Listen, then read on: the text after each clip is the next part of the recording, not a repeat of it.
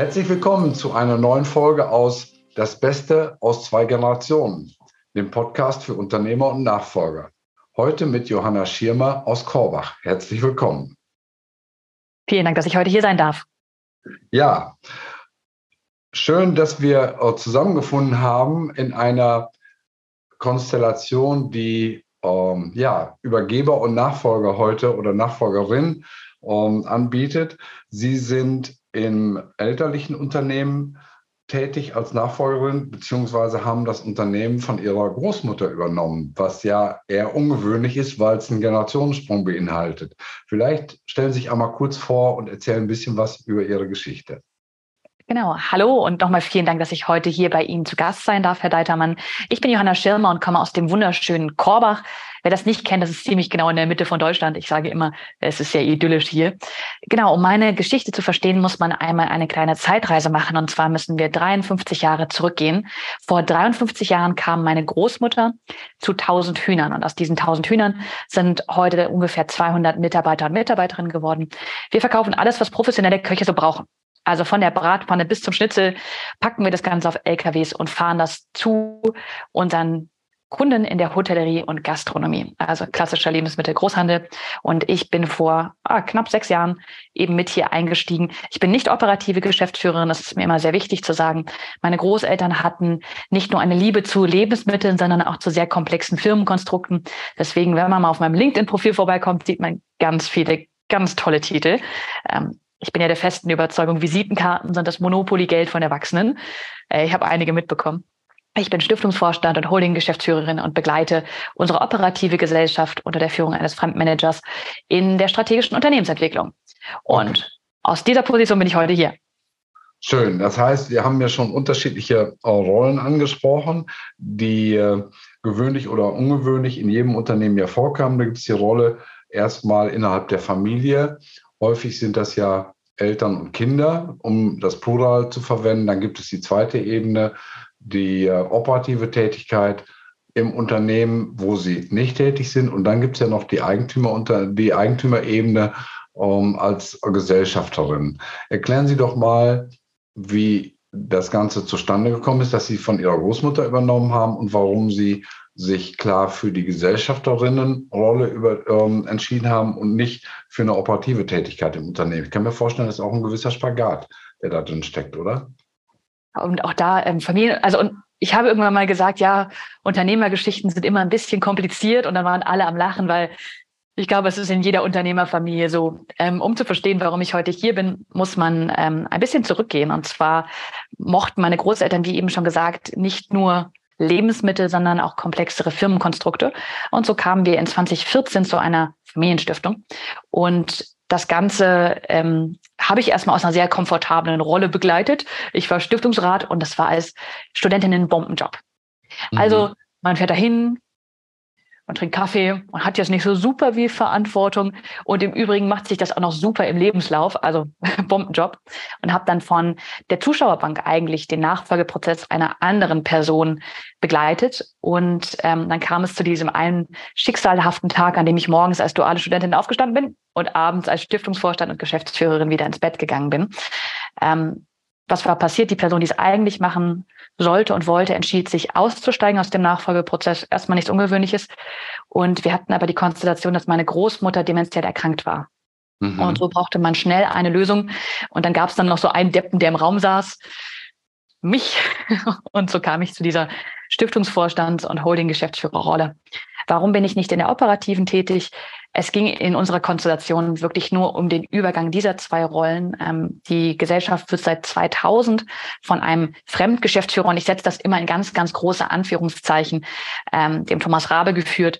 Mein Großvater ist damals sehr plötzlich verstorben und da ist er in die Bresche gesprungen und hat gesagt, er macht das. Und so gab es auch ehrlich gesagt überhaupt keine Veranlassung, da jetzt in die operative Gesellschaft mit einzusteigen, weil die einfach in sehr guten Händen ist und da sehr gut geführt wird. Also das heißt, als Ihr Großvater starb, waren Sie noch gar nicht so weit, überhaupt im Unternehmen arbeiten zu können. Es gab drei. Genau. Es gab einen ähm, leitenden Mitarbeiter, der dann die Gelegenheit wahrgenommen hat, sich einzubringen und zu sagen, ich übernehme jetzt aktiv die Geschäftsführung dieses Unternehmens. Und er hat das dann auch so gut gemacht, dass sowohl ihre Großmutter als auch sie keinen Anlass gesehen haben, dort die Pferde zu wechseln oder zu sagen, okay, ich bin jetzt soweit, ich könnte das auch tun, und äh, übernehmen praktisch dann die Position oder die Rolle des Geschäftsführers. Das haben also, Thomas, sie genau. dann entschieden, nicht zu tun. Ja, es war auch einfach kein Thema zu dem Zeitpunkt. Also Thomas ist noch immer unser Geschäftsführer und ich bin da sehr dankbar für. Ich arbeite sehr gerne mit ihm zusammen, ähm, habe hohen Respekt vor seiner Expertise und äh, never change a running system. Warum etwas verschlimmbessern, was sehr gut läuft? Ja, ich finde, das ist eine sehr, sehr gute Brücke und zu vielen Familien, mit denen ich zu tun habe oder die ich beobachte, wo ja ähm, ein tolles Unternehmen entstanden ist über viele Jahre oder manchmal sogar Generationen und die Kinder aber nicht willens oder auch nicht in der Lage sind, aus welchen Gründen auch immer, eben die operative Leitung zu übernehmen. Und dann ist oft so der erste Gedanke, naja, wenn es die Kinder nicht tun, dann bleibt ja im Prinzip nur ein Verkauf. Und das ist ja nicht der Fall, weil sie ja genau die Lösung abbilden, dass sie sagen, es ist zwar niemand aus der Familie da, der jetzt operativ das Geschäft führt, aber die Gesellschafterrolle, die Eigentümerrolle können wir trotzdem ausführen und ausfüllen. Und das setzt aber auch eine gewisse Qualifikation voraus, oder? Also erstmal grundsätzlich bin ich immer noch ein so ein bisschen ähm, ein Einhorn, weil es gibt noch nicht so super viele Nachfolger und Nachfolgerinnen, die aus der Gesellschafterposition heraus ähm, auch öffentlich auftreten. Es gibt einige, die die unterwegs sind, aber ähm, selten sichtbar. Also das Bild im Kopf, wenn wir über Nachfolge sprechen, das ist oft operative Geschäftsführung. Und das Tolle an der Zeit, in der wir leben, ist, es gibt mittlerweile eben auch ganz viele andere Konstellationen, wie man in die Nachfolge gehen kann. Und eine Möglichkeit ist, ähm, eben wie ich, in der Gesellschafterrolle zu arbeiten und einen Fremdgeschäftsführer zu haben, operativen Geschäftsführer. Ich, ich, ich kämpfe immer mit dem Wort Fremdgeschäftsführer, aber laut Literatur ist es ein Fremdgeschäftsführer. Deswegen die Ermutigung, auch falls das jemand hört, macht euch auf die Suche. Es ist mittlerweile echt, echt viel möglich und man kann auch aus der Gesellschafterrolle sehr viel mitgestalten. Also ich begleite den, also ich stehe auch gerade bei uns im Betrieb. Ich begleite hier große Projekte, unternehmensstrategische Entwicklungen und das ist auch sehr spannend. Jetzt kommen wir gerne zu Ihrer Oma. Gerne. Als äh, Sie gesagt haben eben, es gab diesen einen Tag, da bin ich als Studentin aufgestanden und bin als, ähm, als Stiftungsvorstand wieder ins Bett gegangen. Und ich habe rausgehört, dass Ihre Oma zu dem Zeitpunkt äh, dement war. Da war das ja von ihr praktisch keine aktive Entscheidung, sie jetzt da einzusetzen. Ähm, und damit auch, Sie haben eben auch angesprochen, die erwartete Frage mit dem, mit dem Loslassen, die hat sich ja dann im Prinzip auch nicht so gestellt, wie es wäre, wenn Sie angenommen einen Vater hätten, der viel jünger wäre als Sie und der vielleicht noch lange zögern würde, bis er Ihnen mehr Verantwortung übertragen würde. Erzählen Sie mal, wie das gelaufen ist und welche besonderen Hürden es da für Sie gab. Ähm, also ich unterschreibe Ihre Zusammenfassung nur zum Teil. Meine Großmutter war noch hier im Betrieb, als ich gekommen bin. Mhm. Und sie war auch eine Zeit lang, jetzt müssen Sie, lassen Sie mich kurz überlegen, mit mir gemeinsam Geschäftsführerin. Obwohl schon klar war, dass ähm, sie dementiell erkrankt ist.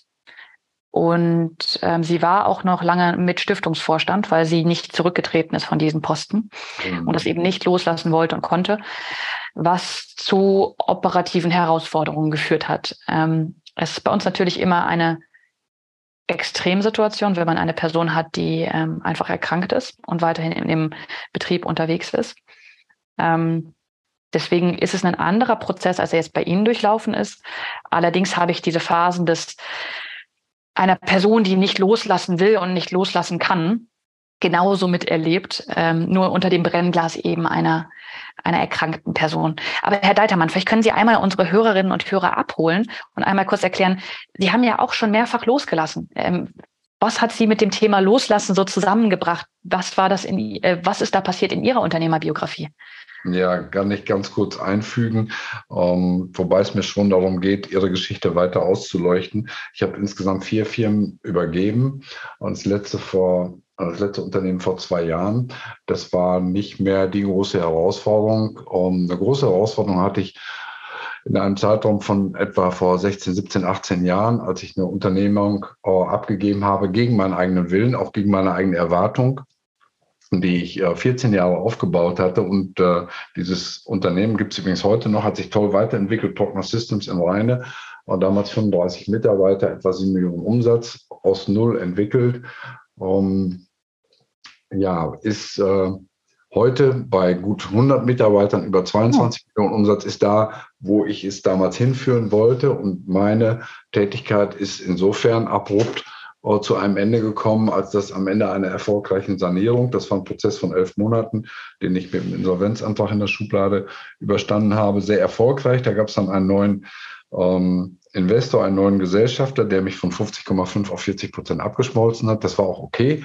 Und eine Woche vor dem Notartermin gab es eine, einen Zusatz in dem Kaufvertrag, der eine Put- und Call-Option, so nennt man das, beinhaltet über die meine verbliebenen vierzig Prozent mit einer Frist von drei Jahren. Und damit war klar, dass ich das Unternehmen abgeben muss, ob ich will oder nicht, weil ich keinen Plan B hatte. Und das war für mich damals so herausfordernd, emotional schwer, ich sag mal, wie der Verlust eines Kindes, weil nämlich meine Mission weg war, weil ich praktisch ja aus meinem eigenen Unternehmen herausgezwungen wurde.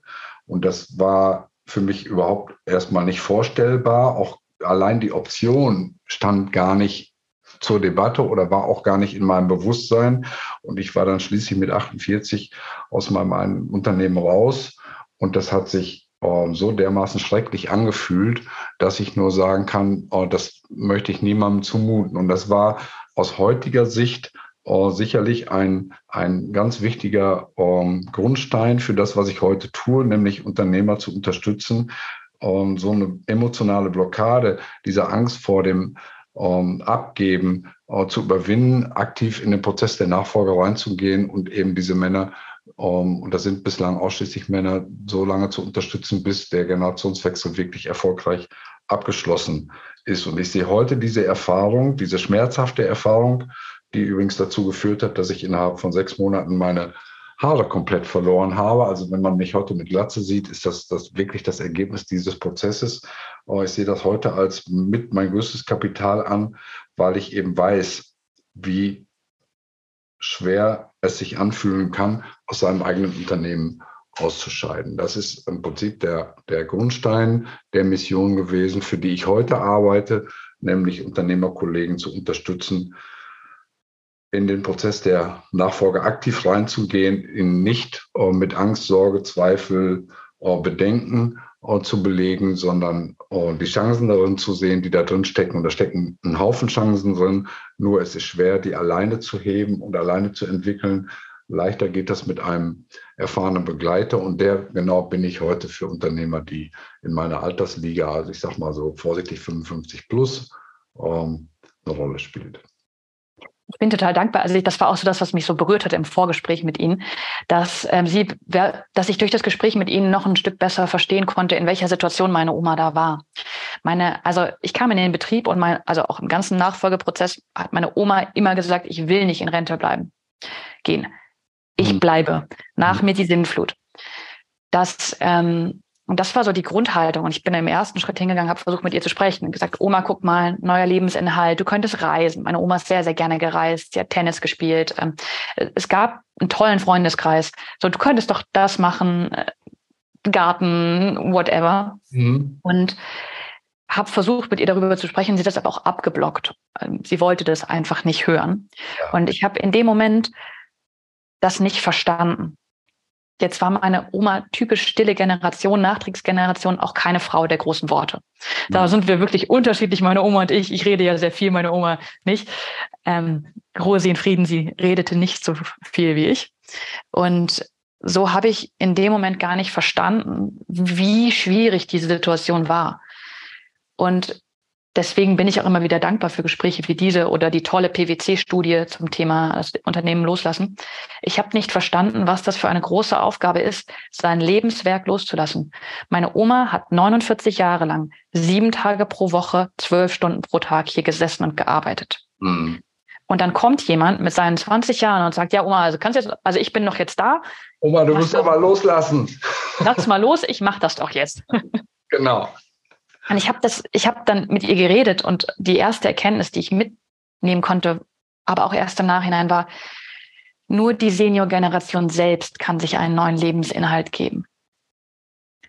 Ja, es und, ist tatsächlich so, dass auch da viele alte Erkenntnisse greifen. Eine ist zum Beispiel, der Profit gilt nicht im eigenen Land. Sie hatten wahrscheinlich keine Chance, ähm, ihre Großmutter in die Richtung zu öffnen, weil sie die Enkelin äh, waren und äh, viel zu nah dran. Und das ist so, das erlebe ich eben in der Arbeit mit Unternehmern. Es braucht jemand von außerhalb, der akzeptiert wird auf Augenhöhe. Und das ist häufig auch nicht der gut ausgebildete Unternehmensberater, der ein tolles Studium hat und der genau weiß, welche Schritte jetzt als nächstes passieren müssten. Und das hören sich diese Männer an, so wie sie sich von ihrer Ehefrau dreimal in der Woche, ist jetzt vielleicht ein bisschen übertrieben, anderen so nach dem Motto, Karl, du müsstest doch auch mal loslassen. Das wissen die alles. Die haben genau auf dem Schirm, was sie tun müssten. Sie tun es aber nicht. Aus unterschiedlichen Gründen. Die sind individuell sehr verschieden, aber ein ganz wichtiger Punkt, den Sie angesprochen haben, den ich eben auch ein Stück rausgehört habe bei Ihrer Großmutter, ist, dass es um die eigene Identität geht. Ihre Großmutter hat das Ding über vierzig Jahre entwickelt, sieben Tage die Woche, und die Firma war so stark mit ihrer Persönlichkeit verbunden, dass sie einen großen Teil ihrer Identität ausgemacht hat. Und das bedeutet für diese Menschen, Männer wie Frauen, auch die Frage, wer bin ich eigentlich noch, wenn ich nicht mehr in der Unternehmerrolle bin? Bin ich dann ein Nichts? Bin ich bedeutungslos? Habe ich überhaupt noch um, was zu sagen? Werde ich überhaupt noch respektiert? Um, werde ich noch anerkannt gesellschaftlich bei meinen ehemaligen Mitarbeitern, wenn ich nur noch der Alte bin oder eben die ehemalige uh, Chefin, die vielleicht noch durch die Reihen geht, aber keine Bedeutung mehr hat? Das sind rein emotionale Hemmnisse, die da eine Rolle spielen und die so stark wirken, dass ja jedes Handeln blockiert wird und man nicht in der Lage ist, selber aktiv diesen Prozess der Nachfolge einzuleiten und zu gestalten. Und mittlerweile, also ich bin jetzt seit, ich habe ja Sechsjähriges dieses Jahr und mittlerweile kann ich es auch ein bisschen verstehen, weil bei mir stellt sich diese Frage, wer bin ich, wenn ich nicht arbeite, auch immer mal wieder. Das Tolle und das Grausame am Unternehmersein ist, man hat immer sehr viel zu tun. Und wenn es um Work-Life-Balance geht, dann erlebe ich auch bei anderen und Nachfolgern und Nachfolgerinnen, man, also das Unternehmen bietet so viel Sinn, man kann hier so viel verändern, es ist so ein Erlebnis der Selbstwirksamkeit. Und dann zu sagen, okay, ich mache jetzt den Schritt zurück und meine Freizeit ist auch etwas, was Sinn macht, das fällt mir auch schwer. Und ich mache das jetzt erst sechs Jahre und nicht fast fünfzig. Mhm. Und Das, aber diesen Erfahrungsschatz, das, auch die, dieser Stolz aufs Unternehmen und das, den, auch einen Teil der Identität aus, der, aus dem Unternehmerdasein zu ziehen, das hatte ich damals noch nicht. Das kann ich jetzt nach fünf, sechs Jahren sagen, so, ah, okay, im Kleinen kann ich vielleicht nachfühlen, wie es meiner Oma im Großen nach der zehnfachen Zeit ging. Aber ich glaube, das ist, und wenn jetzt jemand rausschaltet, wäre das echt wichtig für mich zu hören, es ist eine emotionale Ausnahmesituation, in der sich Menschen da gerade befinden. Ähm, Herr Deitermann, Sie hatten es mit dem Verlust eines Kindes vergleich, verglichen. Mhm. Ja. Und da passieren manchmal Dinge, also auch Menschen, die trauern, Menschen, die nahe Angehörige verlieren, Menschen, die vor Lebenskrisen stehen, die verhalten sich manchmal irrational. Und da passieren Sachen, die sind nicht schön und die tun auch manchmal wirklich weh. Das ist hier auch nicht anders gewesen, dass ich rausgegangen bin und gedacht habe, so, wow, das musst du jetzt erstmal verknapsen. Und das hatte aber in dem Moment nichts mit mir zu tun. Es war einfach eine super schwierige Situation, wo man auch mal Sachen sagt, die man danach gerne zurücknehmen möchte. Mhm. Und es ist aber auch für uns Nachfolger eine schwierige Situation, weil man kommt an und hat auf einmal so viele neue Herausforderungen, so viele Schwierigkeiten, so viele neue Aufgaben, neue Menschen, dass da eigentlich zwei Menschen immer wieder aufeinandertreffen, die gerade ganz viel mit sich selbst beschäftigt sind. Und die sperrt man in einem Raum und sagt, jetzt habt ihr noch Verantwortung für zweihundert Mitarbeiter. Ja, jetzt kommt ein ganz wichtiger Mythos noch dazu, Um, der leider bei vielen Unternehmern sehr, sehr stark ausgeprägt ist, nämlich der Mythos, es alleine schaffen zu müssen. Das ist so ein bisschen das Bild um, von dem uh, Kapitän, der einsam auf der Brücke steht und uh, das Schiff lenken muss. Und das ist leider, uh, deswegen nenne ich das auch ein Mythos, leider uh, völliger Unsinn. Um, Im Unternehmerbereich ist das immer noch sehr verbreitet. Auch dieses Image, der ist jemand, der in der Lage ist, jede mögliche Situation entsprechend zu lösen, quasi so ein Tausendsasser oder ein Alleskönner. Und das entspricht ja nicht der Realität. Schlaue Leute haben immer schon Unterstützung in Anspruch genommen. Und gerade wenn es um diese emotionalen Themen geht, ist wirklich die beste, der beste Rat, sich jemanden als Unterstützer zu holen, und zwar auf beiden Seiten, bei beiden Generationen, sowohl für die Nachfolge als auch äh, für die abgebende Generation, der einfach nach dem Vier-Augen-Prinzip die Situation mitbegleitet und auch ja, Lösungswege eröffnet, die bislang nicht sichtbar sind. Ich vergleiche das mal mit dem Leistungssport. Kein Sportler käme auf die Idee, egal auf welchem Niveau er spielt, ob das jetzt zweite Bundesliga ist oder Champions League oder ähm, gestern hat Djokovic seinen zweiundzwanzigsten Grand Slam-Titel gewonnen, ohne jetzt die Details zu kennen. Ich behaupte, der hat nicht nur einen Coach. Der hat wahrscheinlich drei oder vier. Der wird einen für Fitness haben, einen für Kraft, einen für Mental und einen für, für, für, für Technik. Und nur, weil er mit Menschen arbeitet, die von außen seine Schwächen sehen, seine Fehler sehen, seine Stärken sehen und die entsprechend auch weiterentwickeln können, ist er auf diesem Niveau. Und erfolgreiche Unternehmer haben eben solche Unterstützer, ob das Brain Trusts sind oder Masterminds, wo man sich ähm, untereinander challenged, oder auch äh, Gruppen, die von erfahrenen Trainern, Coaches, äh, äh, Mentoren begleitet werden, völlig gleich, aber niemand schafft dieses Spiel allein oder schafft einen Generationswechsel allein. Und das heißt nicht nur, dass ein Senior auch einen Junior braucht oder eben äh, eine Nachfolgerin, äh, dazu gehört zu einer Abgeberin. Es gehört auch die Unterstützung von außen dazu. Und da geht es nicht nur um Steuern und Recht und Verträge und ähnliche Dinge, sondern gerade auch um die persönlichen Dinge.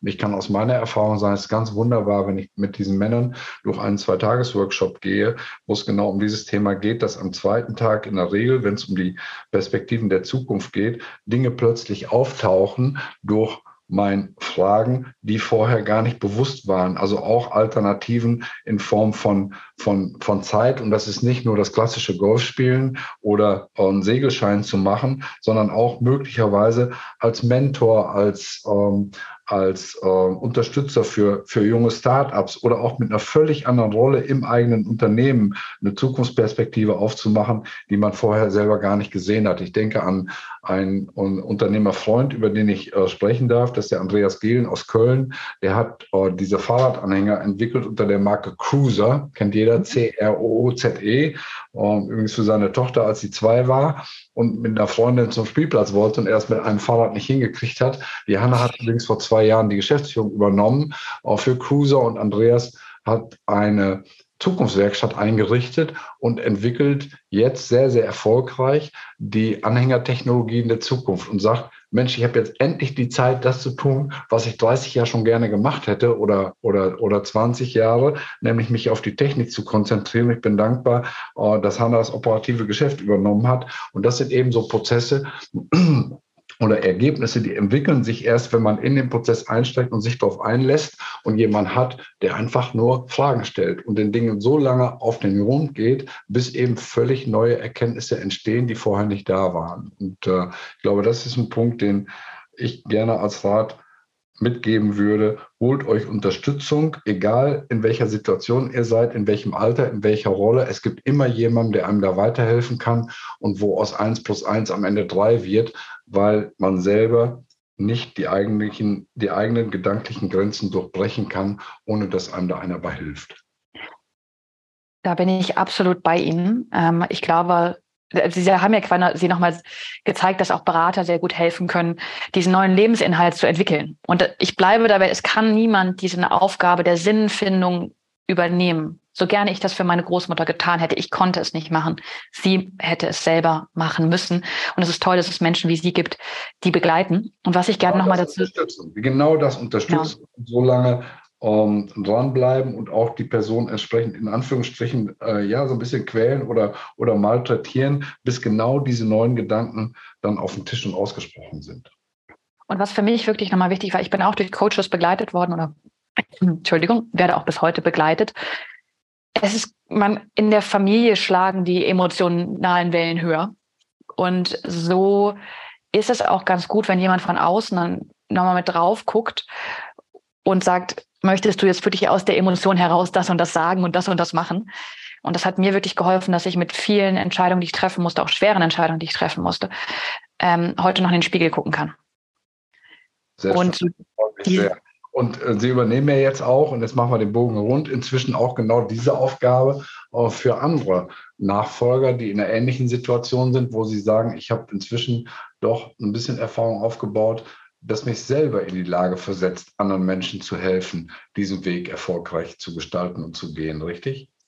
Genau. Also was mir wichtig war, war also die Erkenntnis im Nachfolgeprozess war irgendwann, das ist ein ganz besonderer Weg. Es ist einfach was anderes, ob man mit der Familie zusammenarbeitet oder ob man einen ganz normalen nine to five Job macht. Beides hat seine eigenen Herausforderungen und auch sein eigenes Umfeld. Und dass ich heute hier stehe, hat ganz viel mit Glück zu tun, dass tolle Menschen da waren, die mich begleitet haben. Und so ist bei mir der Wunsch entstanden, zu sagen, hey, ich möchte andere Menschen auch begleiten auf diesem Weg. Und bei mir hätte vieles besser oder überhaupt gestaltet werden können. Ich habe wirklich viele Fettnäpfe mitgenommen, die man umschiffen kann. Und so gebe ich zum einen das weiter, was ich selbst erlebt habe. Auf der anderen Seite ist es mir aber auch ganz, ganz wichtig, nicht vom Einzelfall auf alle zu schließen. Das heißt, ich gucke, was macht die Forschung zu dem Thema? Was gibt es da schon für Erkenntnisse? Weil das Gefährlichste, was es wirklich gibt, sind Leute, die sagen, ja, ich habe so abgenommen. Das war für mich der perfekte Weg. Und dann sagen, nur weil das bei mir geklappt hat, klappt das für alle anderen. Man auch klappen, nicht? Genau. Herr Deitermann, ich hätte noch zwei letzte Dinge, die ich gerne äußern würde. Gerne. Redet miteinander. Ich glaube, Es, der, also es ist nicht nur wichtig, mit Beratern zu reden, sondern auch untereinander unter den Generationen, weil hätte, vielleicht hätten wir das mehr besser hinbekommen. Ich weiß es nicht, das ist, es liegt jetzt Jahre zurück. Aber vielleicht hätten wir dann gegenseitig besser verstehen können, in welcher Situation die andere Person gerade ist. Und dann kann man auch Verhalten besser einordnen. Ich habe das alles auf mich bezogen. Ich war enttäuscht, ich war wütend, ich war frustriert und dachte mir, hey, du hast mir gesagt, ich soll die Nachfolge machen. Warum lässt du jetzt nicht los? Vertraust du mir nicht? Dass diese ganze Konstellation nichts mit mir zu tun hatte, das habe ich erst Jahre später über Gespräche mit anderen dann verstanden. Deswegen redet miteinander und organisiert nicht an euren Seniorchefs und Chefinnen vorbei. Das wirkt manchmal, nachdem man ganz viel geredet hat, oft wie der beste Weg zu sagen, ja, ich mache das jetzt einfach und wird schon irgendwie klappen. Das ist nicht gut. Das gibt nur Konflikte und zerbrochenes Geschirr. Also reden und nicht einfach handeln, weil das auch immer eskaliert. Und last but not least, man sollte auch wissen, wo die rote Linie ist. Ähm, es gibt ein Phänomen, den sogenannten Successor Trap, und der beschreibt, dass Menschen halt der ewige Junior im Betrieb sind und dann irgendwann mit vierzig sagen, okay, gut, ich komme hier nicht weiter, ich steige aus. Und wenn jemand aber wirklich nur im Familienbetrieb gearbeitet hat, am besten noch die Lehre gemacht hat im Betrieb, dann sind die auf dem freien Arbeitsmarkt nahezu nicht mehr zu vermitteln. Und so entsteht so eine Situation, in denen Nachfolger und Nachfolgerinnen dann gezwungenermaßen in diesen konfliktären Situationen bleiben. Genau auch wissen, wenn mein Vater, meine Mutter irgendwann stirbt, dann werde ich gar nicht anerkannt, weil ich bin ja der ewige Junior. Ich habe das Vertrauen der Mitarbeiter und Mitarbeiterinnen gar nicht. Und so macht euch Gedanken, wo ist eure rote Linie? Wo ist der Punkt, an dem ihr sagt, ich steige aus? Und eins muss den Seniorchefs und Chefinnen auch bewusst sein. Ich erlebe ganz, ganz viele Nachfolger und Nachfolgerinnen, die sind top qualifiziert, die sind super engagiert, die haben auch andere Wege. Und so wären das so die letzten drei Gedanken. Redet miteinander, es, es hilft, reden hilft immer. Organisiert nicht vorbei und kennt eure roten Linien. Auch für uns gibt es alternative Wege und man muss nicht alles aushalten, nur weil es die Moral einem aufdiktiert. Super, ganz, ganz herzlichen Dank. Nicht, weil ich das letzte Wort haben möchte. Ich möchte es ganz gerne noch mal kurz ergänzen. Ja, Kommunikation hilft. Und ich merke eben, dass Kommunikation viel, viel leichter ist, wenn es jemanden gibt am Tisch, der als Moderation im Familienkreis und die Gesprächsführung übernimmt. Kein Mensch kann als Partei selber gleichzeitig eine gute Gesprächsführung, sprich Moderation leisten. Deswegen, auch wenn es einfach Familiengespräche sind, ähm, in diesem Kontext Unternehmensnachfolge, Generationswechsel ist eine Moderation von außen total hilfreich. Zu dem zweiten Punkt mit den Alternativen fällt mir ähm, ein Unternehmerduo, ein Junior und Senior. Als ich äh, den Senior kennenlernte, sagte er zu mir, mir hat vor Jahren jemand mal einen Spruch gemacht, der ähm, mich seitdem leitet und geleitet hat und den möchte ich hier gerne wiedergeben. Ähm, derjenige von außen hat gesagt, merkt ihr immer als Unternehmer, dein Sohn kann jederzeit gehen, du aber nicht. Und das ist genau das, was Sie gerade beschreiben. Kinder haben häufig andere Alternativen ähm, als die, ähm, ja, ich sag mal, schon weiter rangewachsenen ähm, Unternehmer oder auch Nachfolger, wenn sie denn an, an vierzig, fünfzig vorbei sind. Und diese Nachfolgefalle äh, ist tatsächlich eine gefährliche, gut ausgebildete und starke, starke Persönlichkeiten bei äh, Kindern ähm, haben immer die Chance, was anderes zu machen. Und wer da als Senior den Absprung verpasst oder auch ja, die Chance verpasst, den, den Nachwuchs da ans Ruder zu lassen, der kann das unter, unter Umständen bitter bereuen. Und das ist nicht erforderlich. Das ist sehr, sehr schade, wenn es diesen Weg geht. Und da, da schließt sich der Kreis, Kommunikation hilft. Miteinander sprechen ist an der Stelle wirklich ein wichtiger Schlüssel. Insofern ganz herzlichen Dank für die beiden abschließenden Tipps. Um, Es war ein tolles Gespräch. Wir haben etwas überzogen, was nicht schlimm ist. Das ist ein Zeichen dafür, dass es ein interessantes Gespräch war. Ich wünsche Ihnen alles Gute in all Ihren unterschiedlichen Rollen, die Sie haben, als Unternehmerin, als äh, ja, Leiterin der Geschicke Ihres Unternehmens, aber natürlich auch als Begleiterin für äh, Nachfolgerinnen und Nachfolger, die auch in die Unternehmerrolle reinwachsen, und natürlich auch für Sie persönlich alles, alles Gute für die Zukunft. Vielen Dank, Herr Deitermann. Bleiben Sie gesund, und ich bin mir sicher, wir hören uns wieder. Da bin ich auch ganz sicher. Und für die Zuhörerinnen und Zuhörer, ähm, herzlichen Dank fürs Zuhören bis hierhin. Wenn es euch und Ihnen gefallen hat, hinterlasst doch bitte ähm, eine, eine Nachricht, einen Kommentar, ein Like, oder gebt den Link weiter an Menschen, für die der Inhalt auch interessant sein könnte. Und wenn ihr persönliche Unterstützung wünscht oder auch nur eine Frage habt, nehmt Kontakt zu uns auf. Alle Daten sind in den Shownotes, und ich freue mich auf ein Wiedersehen und Wiederhören in der kommenden Woche. Alles Gute und tschüss.